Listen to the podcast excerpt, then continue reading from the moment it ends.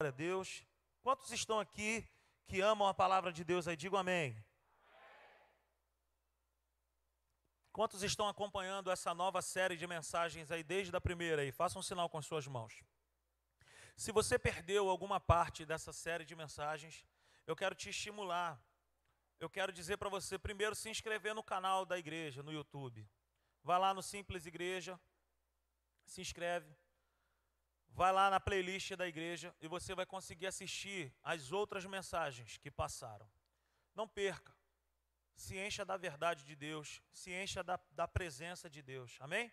Além do YouTube, a gente também tem lá os nossos podcasts, tem uma opção de coisa lá na internet, lá que o pessoal da mídia prepara muito bem. Amém? Glória a Deus. Quantos aqui é, desejam ouvir algo de Deus nessa noite? Amém? Só três pessoas, glória a Deus. Eu gosto da sinceridade do povo. Amém. Quantos aqui desejam ouvir a voz de Deus aqui nesse lugar? Amém. Glória a Deus. Abra sua Bíblia comigo no Evangelho de João. Esse é o nosso texto base. João 1, no capítulo, no versículo 12. Nós estamos falando essa série de mensagens e o tema da mensagem é Não sou mais órfão. João capítulo 1, versículo 12, o, o, o, Evangelho de João diz: Contudo, aos que o receberam, aos que creram em seu nome, deu-lhes o direito de se tornarem filhos de Deus. Agora vá comigo para Romanos, no capítulo 8. Paulo escrevendo aos Romanos, no capítulo 8, a partir do verso 15, nós falamos sobre isso no último domingo. O apóstolo Paulo ele fala algo maravilhoso. Ele fala: "Pois vocês não receberam um espírito que os escravize para novamente temer, mas receberam o espírito que os adota como filhos, por meio do qual clamamos Abba Pai. O próprio espírito testemunha ao nosso espírito que somos filhos de Deus. Se somos filhos, então somos herdeiros, herdeiros de Deus e coerdeiros com Cristo, se de fato participamos dos seus sofrimentos, para que também participemos da sua glória. Amém, queridos? Glória a Deus. Nós estamos falando sobre esse aspecto de nós termos passado por esse processo. Ninguém nasce filho de Deus. Ninguém nasce filho de Deus. Por melhor que a pessoa seja, a pessoa pode ser a melhor pessoa do mundo. Ela atravessa a senhora de idade no sinal da Zélia Brown ali, no dia de feira. Ela leva a compra da feira para a vizinha, para o vizinho. Ele é bonzinho, paga a conta dos outros, cara, mas ele sempre vai precisar passar por essa porta chamada Jesus. O que nos torna filhos de Deus está escrito nesse texto de João que nós acabamos de ler. Nós precisamos entregar a nossa vida. E através disso nós passamos a ser filhos de Deus, por adoção. E nós explicamos aqui no domingo que o filho adotivo, ele tem os mesmos direitos e privilégios que um filho biológico tem. Na Constituição do Brasil, em 1988, isso passou a valer. E aqui nesse texto que nós estamos lendo, de Romanos, é justamente isso que o apóstolo Paulo está dizendo. Ele está dizendo que a adoção que essa pessoa recebe não é uma adoção para quem foi adotado se tornar escravo, não. Ele se torna filho, ele tem direitos, ele tem herança. E nós falamos aqui sobre algumas, é, contextualizando com algumas coisas da história aqui desse, dessa carta de Paulo aos Romanos, dizendo que o pai, naquela época, que adotava uma pessoa, ele jamais poderia virar as costas para aquela pessoa que ele adotou. Então, quando o apóstolo Paulo diz para mim e para você que nós fomos adotados, ele está dizendo que eu e você fomos adotados por alguém, Tiago, que jamais vai dar as costas para nós. Murcho. Gente, eu estou dizendo que nós fomos adotados de uma forma tal que jamais o nosso pai dará as costas para nós.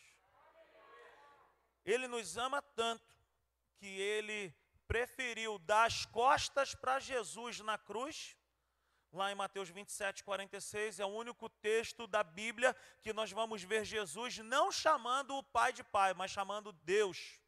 Deus meu, Deus meu, por que me desamparaste? Por quê? Porque na cruz, Deus Pai deu as costas para Jesus, porque naquele exato momento eu e você estávamos sendo adotados.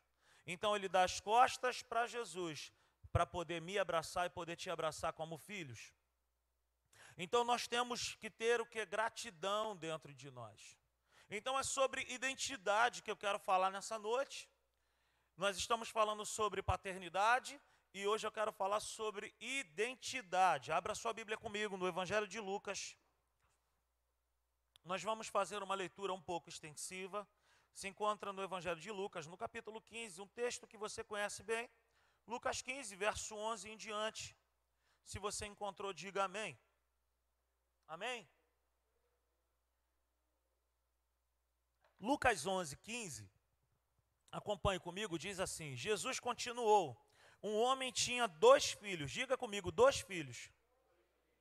Um homem tinha dois filhos. O mais novo disse ao pai: Pai, quero a minha parte da herança. Assim ele repartiu sua propriedade entre eles. Não muito tempo depois, o filho mais novo reuniu tudo o que tinha e foi para uma região distante. E lá desperdiçou os seus bens e viveu irresponsavelmente. Depois de ter gasto tudo, houve uma grande fome em toda aquela região e ele começou a passar necessidade. Por isso, foi empregar-se com um dos cidadãos daquela região que o mandou para o seu campo a fim de cuidar de porcos. Ele desejava encher o estômago com as vagens de alfarrobeira que os porcos comiam, mas ninguém lhe dava nada. Caindo em si, ele disse: Quantos empregados do meu pai têm comida de sobra e eu aqui morrendo de fome? Eu porei a caminho, eu me porei a caminho e voltarei para o meu pai. E lhe direi: Pai, pequei contra o céu e contra ti não sou mais digno de ser chamado teu filho. Trata-me como um dos teus empregados. A seguir, levantou-se e foi para o seu pai.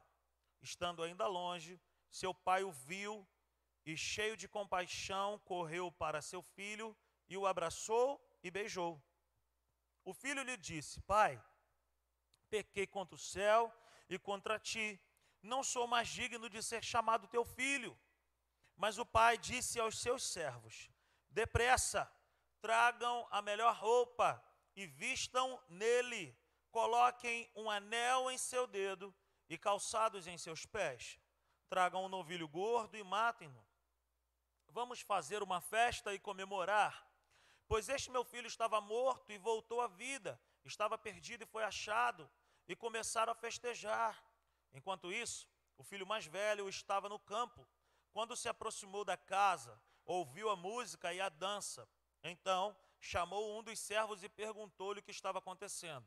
Este lhe respondeu: Seu irmão voltou, e seu pai matou um novilho gordo, porque o recebeu de volta são e salvo. O filho mais velho encheu-se de ira e não quis entrar. Então seu pai saiu e insistiu com ele. Mas ele respondeu ao seu pai: Olha, todos esses anos tenho trabalhado como um escravo, diga comigo, escravo, ao teu serviço e nunca desobedeci às tuas ordens, mas tu nunca me deste nem um cabrito para eu festejar com os meus amigos. Mas quando volta para casa esse seu filho que esbanjou os teus bens com as prostitutas, matas um novilho gordo para ele.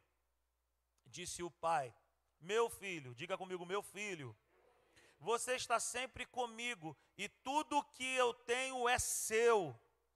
Mas nós tínhamos que comemorar e alegrar-nos, porque este seu irmão estava morto e voltou à vida, estava perdido e foi achado. Quantos já leram ao menos uma vez essa passagem? Faça um sinal com as suas mãos aí. Nós conhecemos muito bem esse texto como o texto do filho pródigo, ou do filho que, que se perdeu. A palavra pródigo nós podemos também dizer louco, o filho louco. Não que ele tenha nascido louco, não que ele tenha nascido com algum problema, mas ele passou por uma situação e ele enlouqueceu e viveu, botou o pé no mundo e foi viver a sua vida. Mas nós precisamos entender que a história que é narrada aqui, ela é muito mais enfatizada sobre o filho pródigo, sobre o filho que pede uma grana para o pai e ele mete o pé e ele vai embora. Mas o texto começa falando para nós, no verso 11, que um homem tinha dois filhos. Então a história aqui, ela tem uma outra pessoa, tem um outro filho, tem um outro personagem. E é sobre isso que nós vamos falar. Dois filhos e dois problemas. Apesar de a parábola ser conhecida por a parábola do filho perdido ou do filho pródigo, nós vamos encontrar no texto dois problemas. Primeiro problema que eu quero te colocar aqui para a gente pensar. Você já imaginou, quem aqui é pai, faça um sinal com suas mãos aí, você já imaginou um filho seu chegar para você e falar assim: Olha só, pai, eu queria que você me desse a minha herança. Olha que tristeza que um coração de um pai vai ter. Por quê? Porque herança você dá quando a pessoa morre.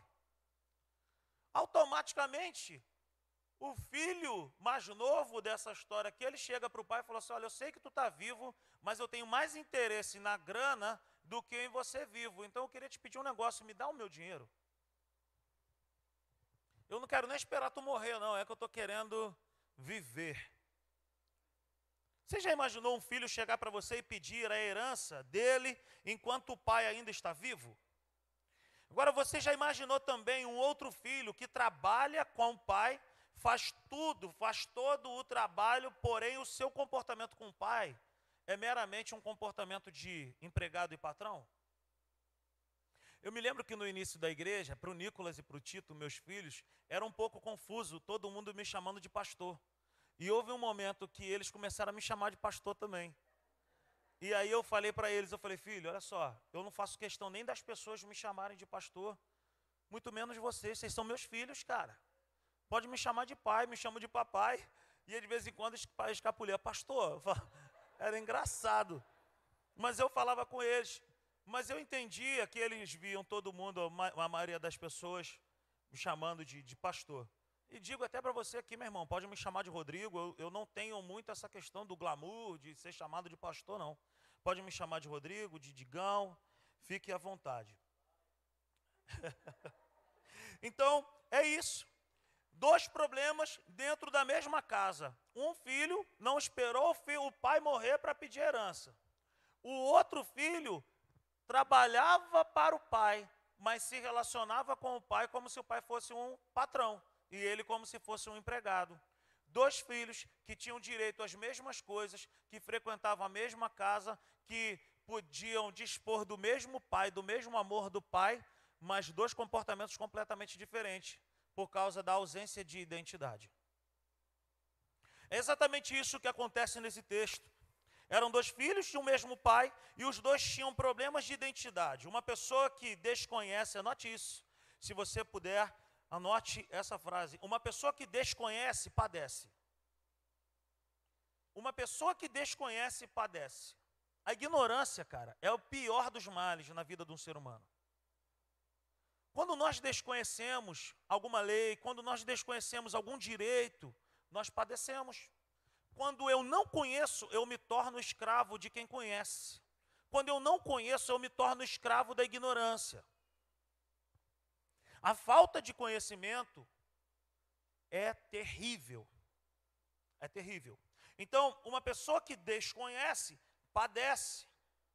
Uma pessoa que desconhece o valor da sua identidade no reino de Deus, ela vive situações desnecessárias ou ela não vive o extraordinário que Deus tem para a vida dela que, que eu quero dizer com isso? É o seguinte: uma pessoa ela pode ter recursos, ela pode ter recursos e não saber daqueles recursos e não viver. Uma pessoa que não conhece a palavra de Deus, por exemplo, ela pode ser filho de Deus, ela pode ter entregue a sua vida para Cristo, ela nasceu de novo, ela é um filho de Deus, ela vai para o céu, ela vai estar na eternidade com Deus, mas ela na terra, ela vai viver como qualquer outra pessoa. Por quê? Porque ela desconhece os seus direitos e a sua herança na palavra. Ao passo que, ao passo que a pessoa ela pode saber que ela tem direitos, mas existem bênçãos que ainda não é o tempo para estar sobre a nossa vida por causa da imaturidade. Abra sua Bíblia comigo lá em Gálatas, no capítulo 4. Eu quero te mostrar algo tremendo. Gálatas, no capítulo 4, no verso 1. O apóstolo Paulo, ele fala assim: Digo, porém, que enquanto o herdeiro é menor de idade ou imaturo, em nada difere de um escravo, embora seja dono de tudo. Veja isso. Ele é dono de tudo, ele tem recursos, ele pode ter acesso, mas se ele ainda é menor, se ele ainda é imaturo, aquela bênção que é dele pode ser transformada num acidente. Quantos estão entendendo essa mensagem? Então, a grande situação aqui na vida desses dois era o seguinte: um conhecia o direito, porque era incomum, mas pela lei de Moisés, um filho podia pedir para o pai a herança enquanto o pai estivesse vivo. Ele sabia que ele tinha isso pela lei de Moisés, mas era incomum mas sabendo que tinha direito, Carlinho, ele pede, mas ele era imaturo. Enquanto que o outro, o irmão, estava debaixo do mesmo teto, tinha a dispor o mesmo pai, e ele estava preocupado em comer um cabrito. O outro, o louco, deu a louca. Pediu o que ele tinha e ó, meteu o pé gastou tudo, meteu o pé no mundo, viveu uma porção de coisas que não era para ele ter vivido. Os dois habitavam na mesma casa, com o mesmo pai, mas tinham pensamentos e comportamentos distintos, por falta de identidade, por falta de saber quem eles eram no pai. Meu irmão, eu vou insistir nessa tecla enquanto o, Senhor falar para insistir. A igreja padece, o corpo de Cristo padece por não saber quem nós somos em Deus e quem Deus é em nós. Nós precisamos urgentemente entender de verdade quem Deus é em nós e quem nós somos em Deus. Então os dois habitavam no mesmo lugar, com o mesmo pai, mas eles tinham pensamentos distintos. Os dois tinham um problema que era igual: a falta de identidade. Eles tinham o pai, mas não se relacionavam bem com o pai. Um não esperou a morte do pai para pedir herança. O outro vivia com o pai como se o pai fosse um patrão. Todo esse tempo eu estou aqui te servindo e tu nunca me deu nem um cabrito para eu fazer um churrasco com os meus amigos.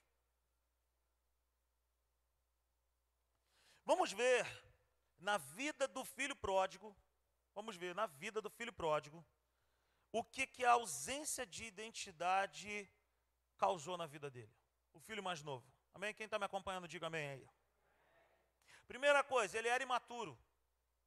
Nós acabamos de ler em Gálatas 4, versículo 1, que ele, apesar de poder ter tudo, enquanto ele for menor, enquanto ele for imaturo, ele tem que estar sujeito, ele tem que, ele tem que crescer. É a mesma coisa. Eu tenho um tio que uma vez eu trabalhei com ele, uma vez ele falou para mim assim, Rodrigo, as minhas filhas, elas podem me pedir um carro zero importado que eu tenho condições de dar. Quase que eu falei para ele, pode ser sobrinho, pode. Aí ele falou para mim assim, mas eu não dou. Porque um bom pai, ele precisa ser responsável de entender que apesar dele ser bom, apesar dele ter recursos para dar, a pessoa que vai receber não tem a maturidade.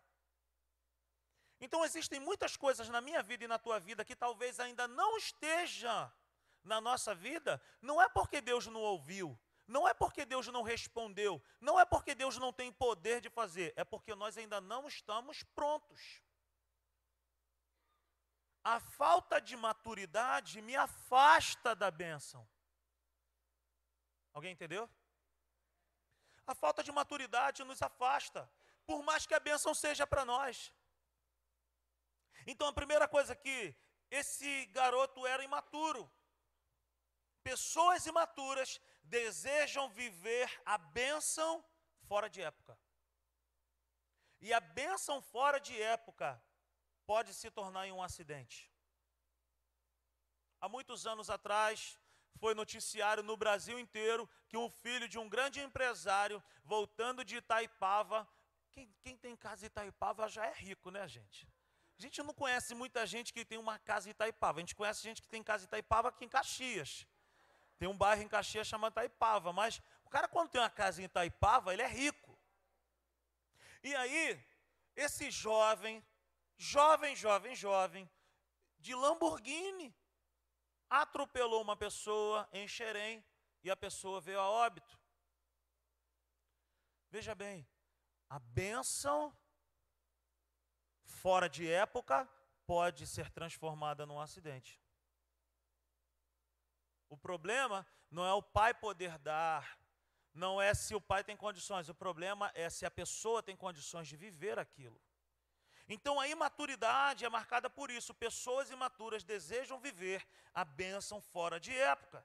E a bênção fora de época machuca. A bênção fora de época nos machuca e pode machucar os outros. Então o filho diz no verso 12: Pai, eu quero a minha parte da herança. Uma segunda coisa, o imaturo, que desconhece da sua identidade de filho, que abre mão da presença do pai, ele investe tudo o que tem em busca da felicidade. Se fosse hoje, imagina, pegou aquele dinheiro, foi para uma terra longínqua. Imagina, chegou lá. Quem é esse? Quem, é esse? Cheio do milhão, cheio de dinheiro. Colaram nele, sugaram ele, e no final do texto, tem uma fala que é bacana do irmão dele. Porque o irmão dele sabia o que estava acontecendo. O irmão dele falou assim: Pô, tu nunca me deu um cabrito, mas para esse aí, tu deu um novilho gordo aí para ele fazer a festa. Ele gastou dinheiro com a prostituta, ele gastou dinheiro com. O irmão sabia de tudo. Vai vendo. O imaturo investe tudo o que tem em busca da felicidade. Ele pega a identidade dele de filho, ele coloca de lado e ele diz para ele mesmo: Eu quero é ser feliz.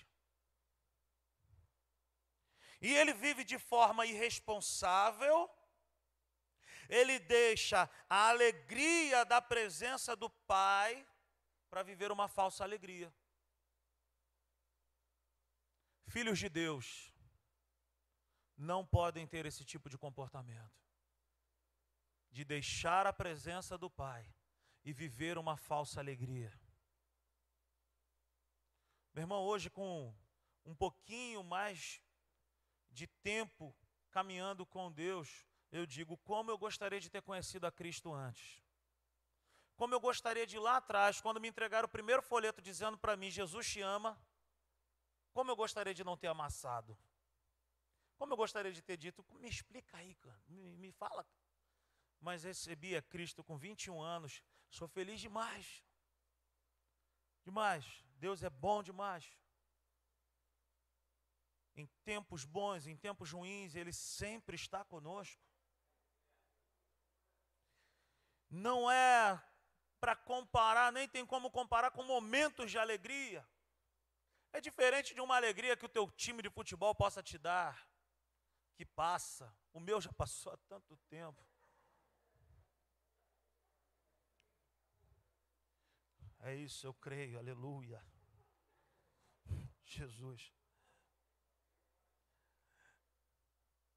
Se eu falar um pouquinho do Vasco. Há uns anos atrás o Rafael estava no Vasco ainda. E aí, pô, me chamaram para pregar lá no Vasco. Eu fui. Rapaz, eu orei com tanta fé, pá. Eu orei por aqueles pés de rato lá todo, meu irmão. Abençoei, orei com tanta fé, meu pai. Queria voltar lá para orar com mais fé. Mas é isso. O filho mais novo, o imaturo, ele investiu tudo atrás de uma felicidade. E a terceira coisa aqui na vida do filho imaturo, o imaturo, por falta de responsabilidade, ele vive situações que o pai nunca planejou para a vida dele.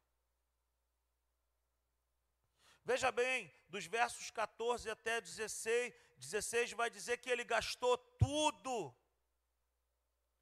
Só que o imaturo ele não calcula os riscos. E aí o que, que aconteceu? Veio uma grande crise, fome naquela região, e ele começou a passar necessidade. E ele foi arrumar um emprego para cuidar de porcos. E aqui, para quem conhece um pouco da história judaica, é um crime, é um nojo um judeu falar em porcos, ou tocar em porcos, ou mexer com porcos. A história vai dizer que ele foi arrumar um emprego para cuidar de porcos. Ele estava tão ruim que ele desejou a comida dos porcos. Essas vagens de alfarrobeiras na verdade, elas são uma espécie de umas castanhas. Ele desejou comer a comida dos porcos. Imagina a conversa dele com o porco. Tem como te dividir, não, mano? Eu estou com muita fome. Ele passou por uma vergonha que nunca foi planejado por Deus, nunca foi planejado pelo Pai. E é assim que muitas pessoas que desconhecem a sua identidade de filho vivem gastam tudo, investem o seu tempo, seu, seus recursos tentando ser feliz fora de Deus. E daqui a pouco vem uma crise, e quando vai ver, meu irmão, meu irmão, não existe alegria, felicidade verdadeira e plena longe da presença do Pai. Existem situações que, por falta de nós não orarmos, não buscarmos a Deus do jeito que, que deveríamos, acontecem certas situações e a gente no final de tudo vai falar assim: quando Deus quer, é assim. Quando Deus quer, é assim, nada. Deus não desejou isso para a tua vida. Foi você que desejou. Foi a pessoa que quis. Não bota a culpa em Deus. Sabe qual é o nome disso? Imaturidade. Isso acontece em relacionamentos, isso acontece em sociedades, isso acontece em investimentos, isso acontece fora da presença do pai, quando o pai deixa de ser o primeiro a opinar. O filho mais novo, ele preferiu colocar a sua identidade de filho de lado para viver uma vida que não estava proposta para ele. Não faça isso. Viva os caminhos que o Pai tem programado para você. Posso ouvir um amém? amém? Meu irmão, o Pai está sempre disponível para qualquer bate-papo. E sabe qual é o maior barato disso? É que pode ser em qualquer momento do seu dia, em qualquer lugar. E você ainda pode falar baixinho que ele te conhece. Por que não conversar com esse pai? Ele sempre tem uma resposta para os seus filhos em momentos de adversidades. Por que, que esse garoto não chegou para o pai dele, Alain, e falou assim: Pai, eu estou com uns pensamentos muito loucos. Você é meu pai, eu sou teu filho, e eu tenho liberdade para conversar isso contigo. Olha só, eu estou passando, estou tendo uns pensamentos esquisitos. Que pensamentos, meu filho? Eu estou querendo pegar minha herança. Eu estou querendo pegar um dinheiro contigo aí, eu estou querendo te dar as costas aí. Quero... E veja bem, ele pegou tudo, ele não deixou nada. A intenção dele não era voltar para casa. Ele não deixou, pai, segura aqui, porque se der ruim, eu volto. Não. A Bíblia diz que ele levou tudo, porque no coração dele, a intenção dele era o quê? Nunca mais eu vou voltar. Por que, que ele não conversou com o pai? Por que, que ele não foi sincero com o pai? De falar assim, pai, eu estou tendo esse pensamento louco. Estou querendo dar as costas para você aí a qualquer momento. Se tu me der o meu dinheiro, eu vou meter o pé. E eu estou querendo me adiantar mesmo. Eu nunca mais quero voltar, não, porque está chatão viver aqui na tua casa. Eu já não tenho mais alegria de estar contigo. E por causa de nós não termos coragem de abrir o nosso coração para o Pai, é que muitas coisas acontecem na nossa vida. Esfriamento espiritual acontece. O distanciamento do corpo de Cristo acontece quando nós calamos a nossa boca e passamos a ouvir somente as mensagens do inferno. Procure Deus, procure o teu pai, abre o teu coração para ele e fala: Pai, pô, estou com muita vontade de voltar a fazer o que eu fazia. Não tem, que, não tem aquela pessoa, Senhor, estou com muita vontade de acertar ela, porque ela falou para mim, eu estou com vontade de bater. Se eu tivesse oportunidade, eu até matava. Quantos estão me entendendo? Meu irmão, converse com o pai. Você é filho. Filho pode entrar na casa do pai. O filho tem a chave da casa do pai. O filho entra na casa do pai, ele senta. E ele vai chamar de papai. E ele vai pedir conselhos. Não cometa atitudes precipitadas e imaturas. Converse com o pai. Agora nós vamos ver o que, que a falta de identidade faz com o irmão mais velho. O irmão mais novo sabia que tinha direito, gastou tudo o que ele tinha direito. E aí, Mateus, e o, e o irmão mais velho? O irmão mais velho, nós vamos ver aqui algumas coisas também que. Que irmão mais velho é esse? O irmão mais velho é um autêntico religioso. Ele se acha melhor que o irmão, pelo fato de ter trabalhado muito. Já viu gente que, que, que tipo assim, eu oro, oração? Oro mais. Ninguém jejua mais do que eu. Ninguém chega mais cedo na igreja do que eu. Ninguém frequenta mais a igreja do que eu. Eu sou, eu, eu sou. Para início de conversa aqui, deixa eu te falar uma coisa. Diante de Deus, ninguém é mais amado ou menos amado por aquilo que faz ou deixa de fazer. Ele nos ama de maneira incondicional. Mas eu faço muito. Meu irmão, você é amado da mesma forma que eu sou amado. Que isso, Abba? Tu é pastor, meu irmão. Ele nunca, ele, Deus nunca me chamou de pastor. Pastor Rodrigo, tem como a gente fazer um acolhimento familiar? Preciso bater um papo contigo? Ele me chama de filho não tem bispo, não tem reverendo, não tem apóstolo. Ele vai nos chamar de filho. Diante dele, meu irmão, não existe esse negócio de, Senhor, tu sabe, eu estou marcando aqui no relógio. Eu oro mais do que fulano de tal. Mas fulano de tal está sendo abençoado direto. Mas é porque talvez fulano de tal conhece mais da identidade dele em Deus do que você. Porque o filho, ele não mede muitas palavras para falar com o pai. Ele chega diante do pai e ele fala: Pai, a situação é essa, essa, essa essa. Então o irmão mais velho aqui é um autêntico religioso, ele se acha melhor do que os outros. Ele se acha melhor do que o irmão dele, porque o irmão dele fez besteira e ele trabalhava muito para o pai. Nós não somos amados pelo Pai por conta do que fazemos, mas por conta daquilo que nós já somos nele. E outra coisa, se você faz alguma coisa para Deus pelo amor, você está no caminho errado. Não faça nada pelo amor de Deus, porque você já é amado. Faça porque você já é amado. Faça por amor a Deus. Se você canta, cante porque você já é amado. Se você cozinha, cozinhe porque você já é amado. Não fique esperando tapinha nos ombros de pessoas Não fique esperando também elogios de homens. O apóstolo Paulo ele diz que tudo que nós fazemos no Senhor não é em vão. Não seja como esse homem, um religioso. Verso 25 ao verso 29, a gente vai ver aqui, enquanto isso o filho mais velho estava no campo, quando se aproximou da casa, ouviu uma música, uma dança, então chamou um dos servos e perguntou-lhe o que estava acontecendo. Este lhe respondeu: Seu irmão voltou, seu pai matou um novilho gordo porque recebeu de volta são e salvo. O filho mais velho encheu-se de ira e não quis entrar. Então seu pai saiu e insistiu com ele.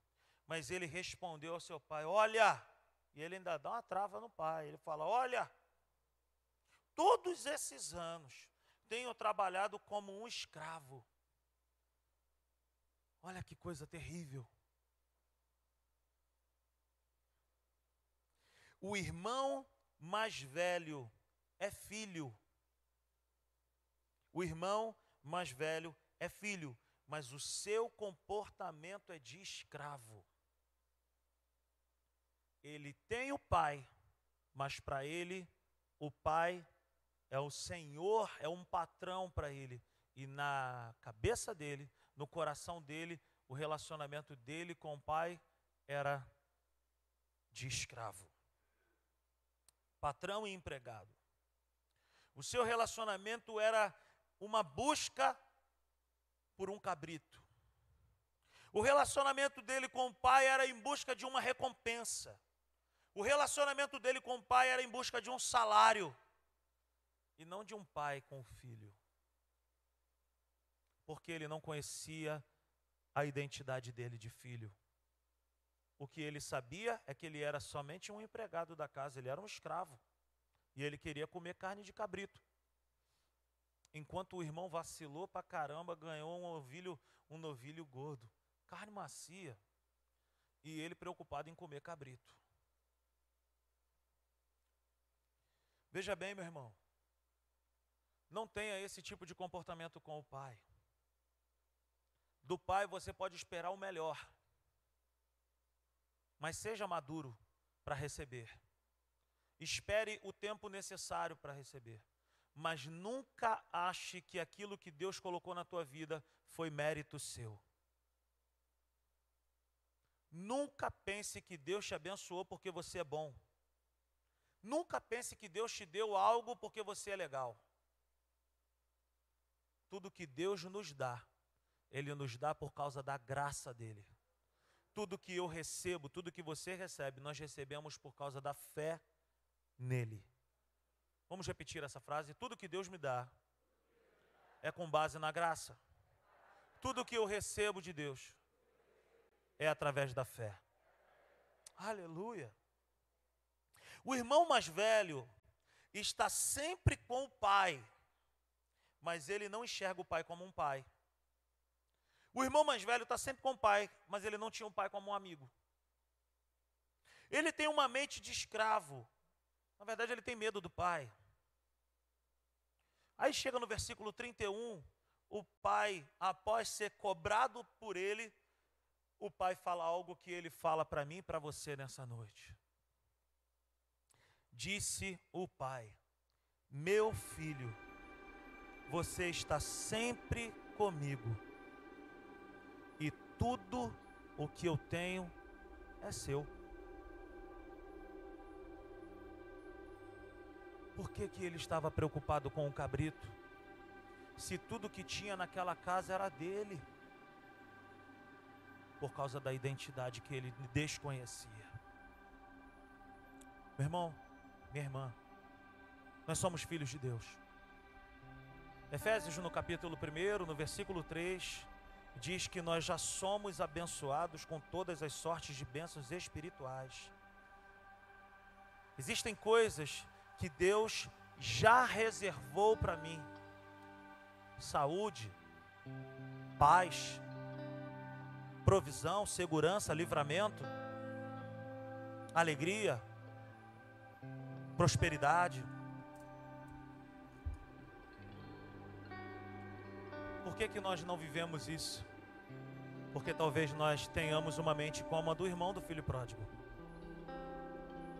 Eu tenho que fazer muito para receber algo. Na verdade, eu tenho que adorar muito a Deus, eu tenho que amar muito a Deus por prazer e não apenas por dever. Quantos me entendem nessa noite? Essa palavra não é uma palavra, uma, uma, palavra de apologia para não buscar a Deus, para não trabalhar para Deus, para não servir a Deus. Não é isso. Seja maduro e me entenda nessa noite. O que eu estou dizendo é que eu e você já somos filhos amados. Eu e você já somos altamente amados por Deus. Não é pelo que eu faço, não é pelo que você faz, mas é porque Ele decidiu na cruz me amar e te amar me adotar e te adotar. E ele diz: Filho meu, filha minha, tudo que é meu é seu. Oh, aleluia. Jesus nos ensina, quando você for orar, ora assim, olha, o Pai não é mais meu, agora o Pai é nosso. O Pai é nosso.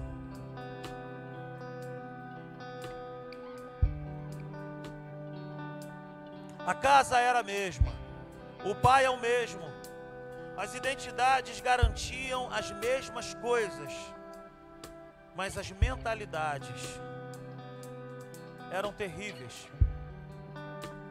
Um tinha uma mentalidade matura, o outro tinha uma mentalidade de escravo.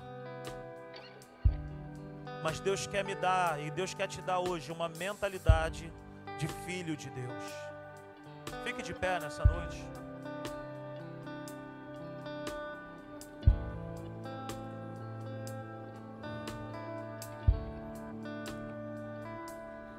Uma mentalidade errada faz com que a gente tenha direito às bênçãos, mas por falta de conhecimento, nós não as, não as vivemos.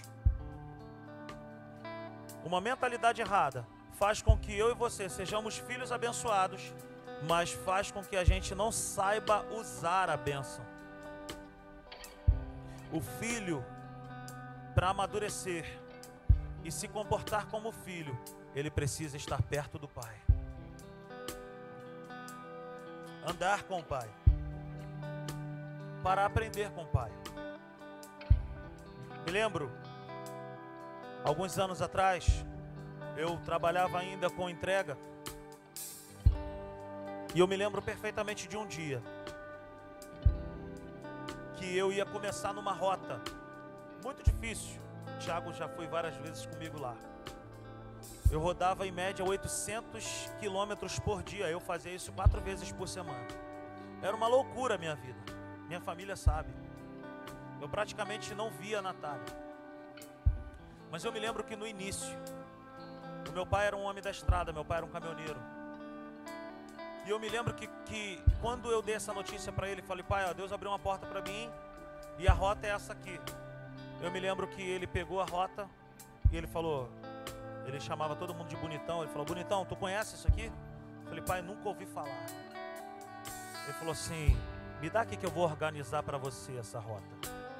Para você andar certo, para você economizar energia, para você economizar tempo e para você andar em segurança, o pai precisa pegar a rota da tua vida meu pai pegou aquela rota, botou para mim, falou: Nós vamos sair tal hora. Quando for tal hora, nós estaremos de volta para o Rio de Janeiro. Eu obedeci o pai, porque tudo que o pai fala é bom. O meu pai falou, eu fui com ele, e ele foi comigo. E quantas foram as vezes que eu falava, pai, estou com sono, ele, deixa que eu levo. Não entra aqui não, entra por aqui. Por quê? Porque o pai conhece.